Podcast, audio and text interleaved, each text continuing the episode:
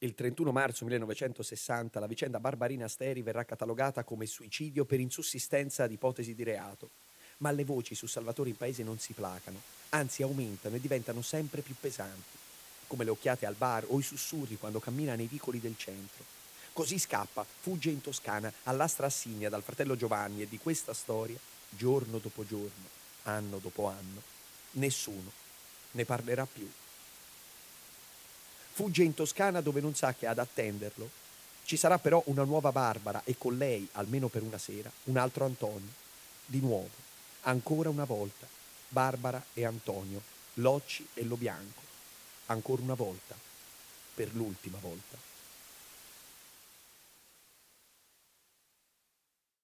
Aprile 1982.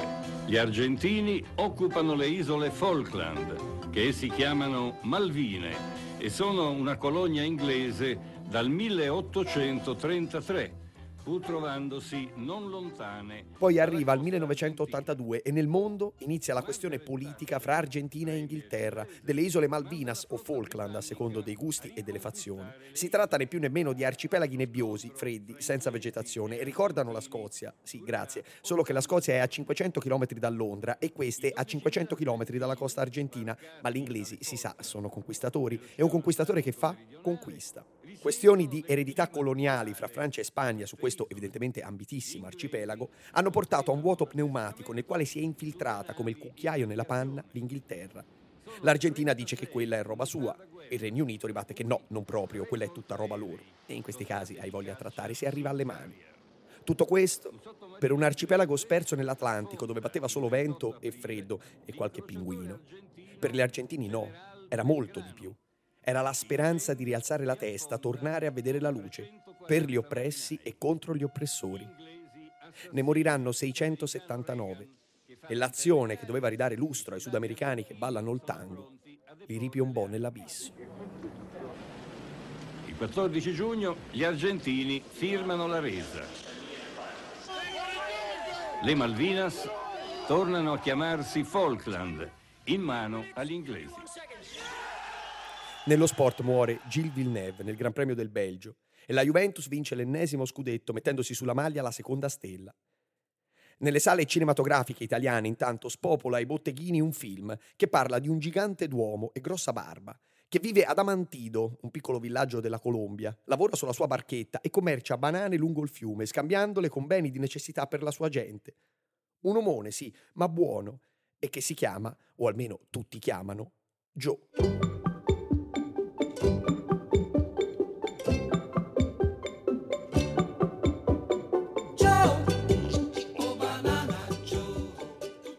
Uscirà anche una lettera, una strana lettera, che arriverà non sugli schermi di un cinema, ma ai procuratori, che in quegli anni stanno indagando sulle sanguinose morti del mostro di Firenze e parla di un lontano omicidio avvenuto a Signa, in via dei Castelletti, nell'agosto del 1968.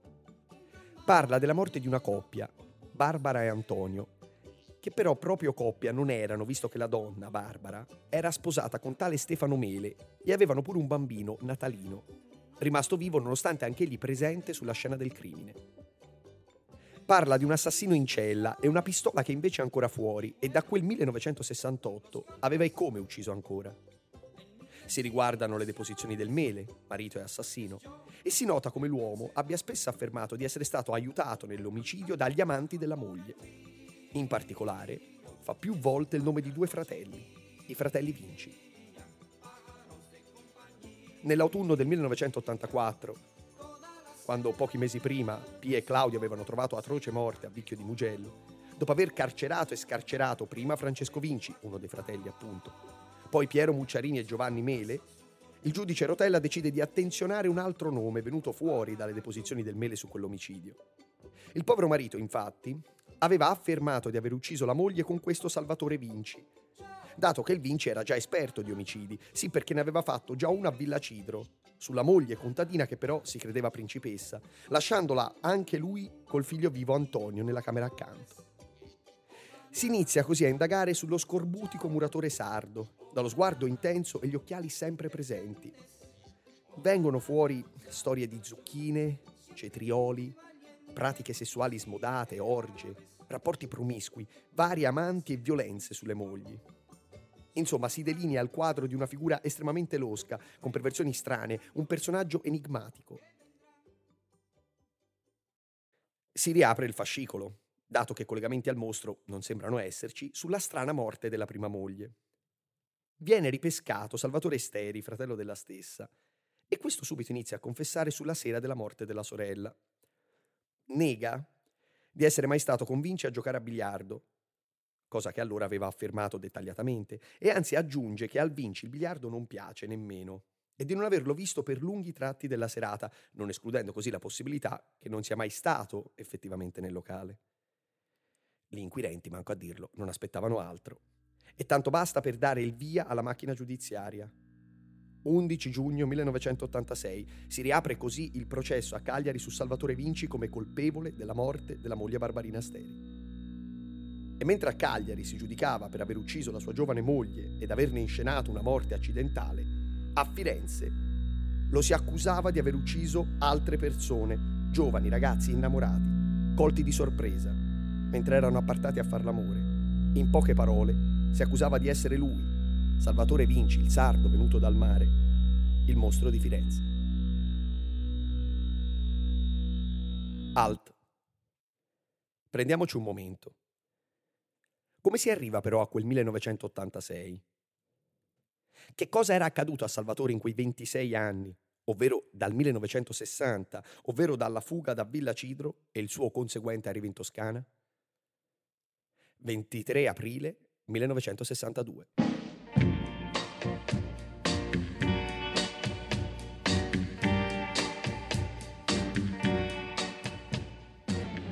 Vinci, presente in Toscana da ormai due anni, si sposa con Rosina Massa e vanno a vivere a Calenzano, vicino vicino a dove vent'anni più tardi una coppia di innamorati, Stefano e Susanna, verrà uccisa da un maniaco che diventerà lì famoso come mostro di Firenze. Preferiscono spostarsi, sì, perché assigna le voci di una sua relazione con una certa ape regina al secolo Barbara Locci sono insistenti e confermate dallo stesso marito Mele, che spesso dicono partecipi pure ai loro amplessi e a fine porti il caffè. Addirittura si dice che quel bambino nato nel dicembre 1961, e per questo chiamato Natalino, non sia del Mele, ma proprio del Vinci. Rosina, va da sé, non ha molta simpatia di queste voci sul suo compagno ed essendo anche lei incinta al momento del matrimonio, come Barbarina, decide di trasferirsi. E nella nuova abitazione, dopo pochi mesi, nasce il loro primo figlio Marco. Nel 1965 nasce il secondo figlio Giancarlo e un anno dopo, ovvero il 28 luglio 1966, cambiano ancora e si trasferiscono alla Briglia, Prato, sempre più lontano dall'Astra, dove li raggiunge anche il figlio Antonio, di soli sette anni, direttamente da Villa Cidro.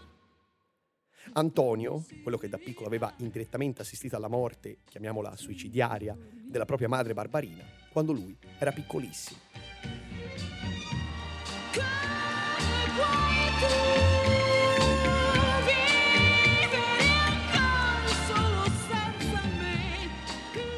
Nonostante abiti a Prato, Salvatore torna spesso dal fratello, nella sua prima casa alla Strassigna, ma non solo per trovare il fratello.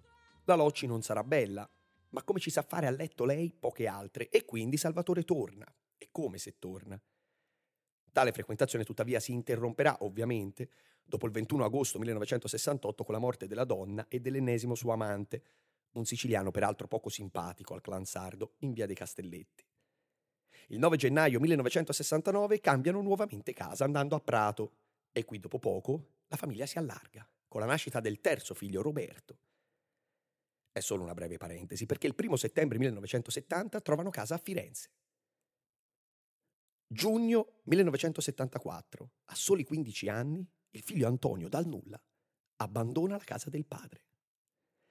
Sembra a causa di forti scontri familiari, scatenando le ire furibondi Salvatore che lo accuserà di violazione del domicilio e di aver sottratto qualche cosa da casa.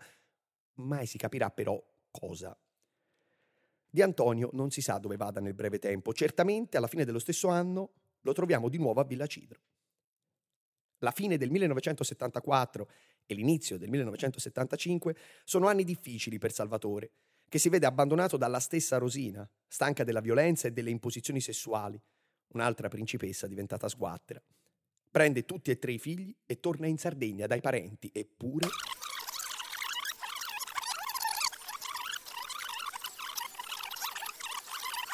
Eppure, dopo poco, farà ritorno lei stessa a Firenze. E evidentemente Salvatore riesce a tornare in sé tramite una rara illuminazione sulla via di Damasco. Ma è soltanto una breve parentesi in una sanità emotiva che vacilla, già all'inizio del 1980, quando caccia di casa, per motivi ignoti, il figlio Antonio. E questo non è nulla rispetto a cosa accade il 7 luglio 1980.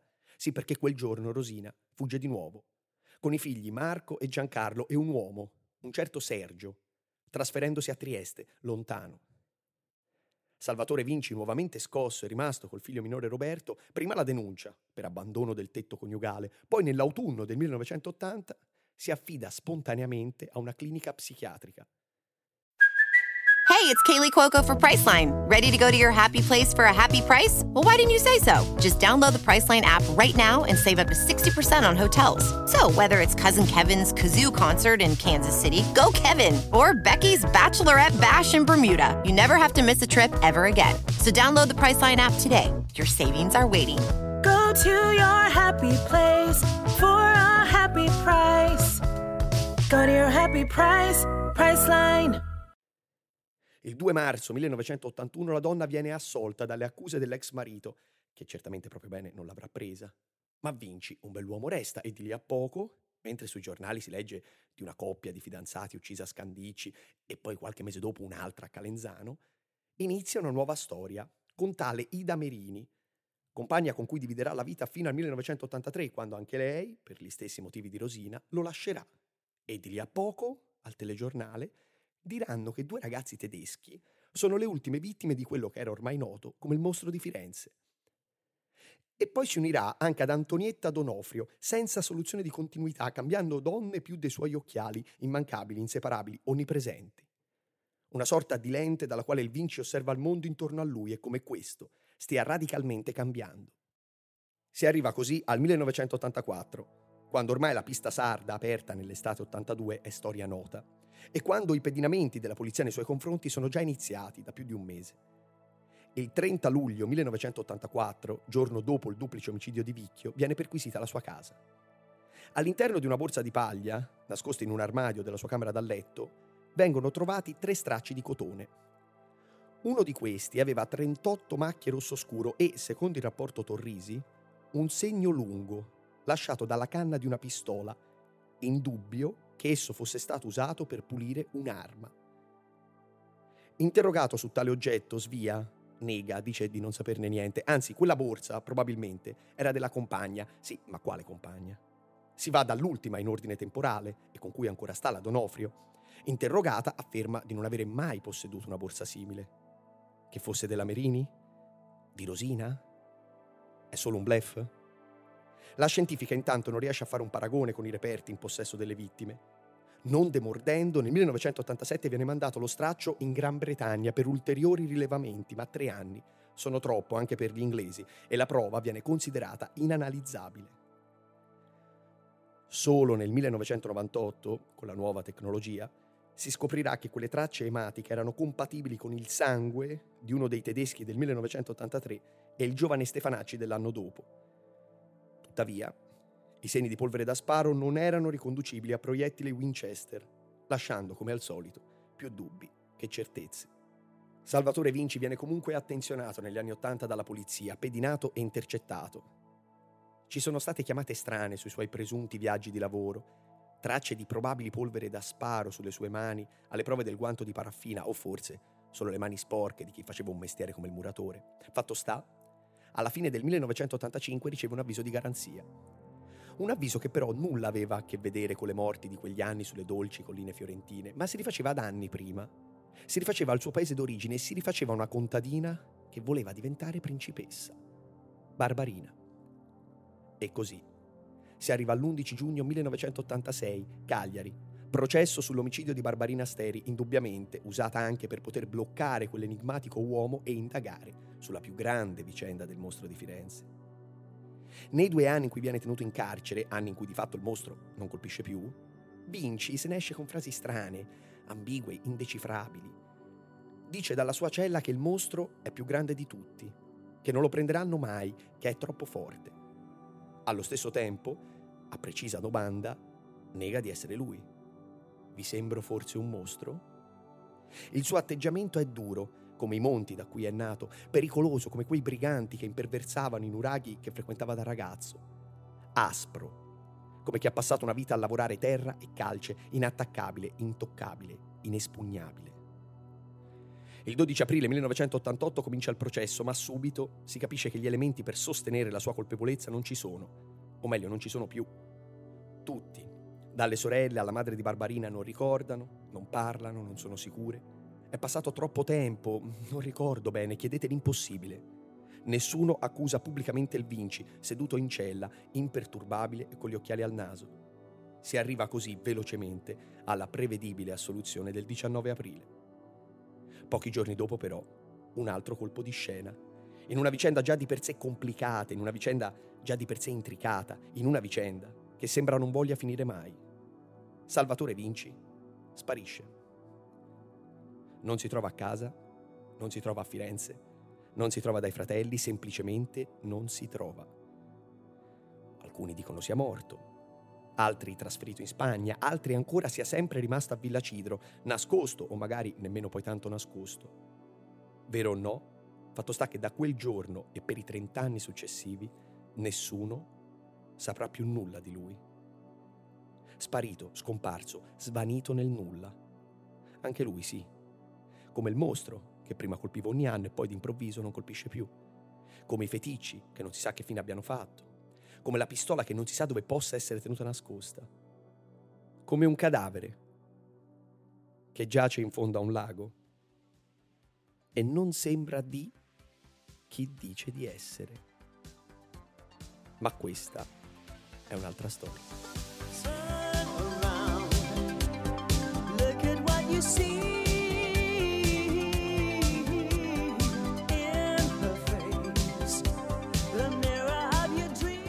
Il 13 dicembre del 1989 il giudice Rotella chiuderà l'indagine sul mostro di Firenze per la cosiddetta pista sarda, con una sentenza ordinanza di ben 162 pagine, in cui dichiarerà il non doversi procedere per Francesco Vinci, Giovanni Mele, Piero Mucciarini ed appunto Salvatore Vinci. Nonostante tale sentenza, il giudice, a pagina 156 della stessa, concluderà L'indagine resta senza risultati, ma è convinzione che l'accaduto del 1968 sia comunque la chiave per scoprire la verità.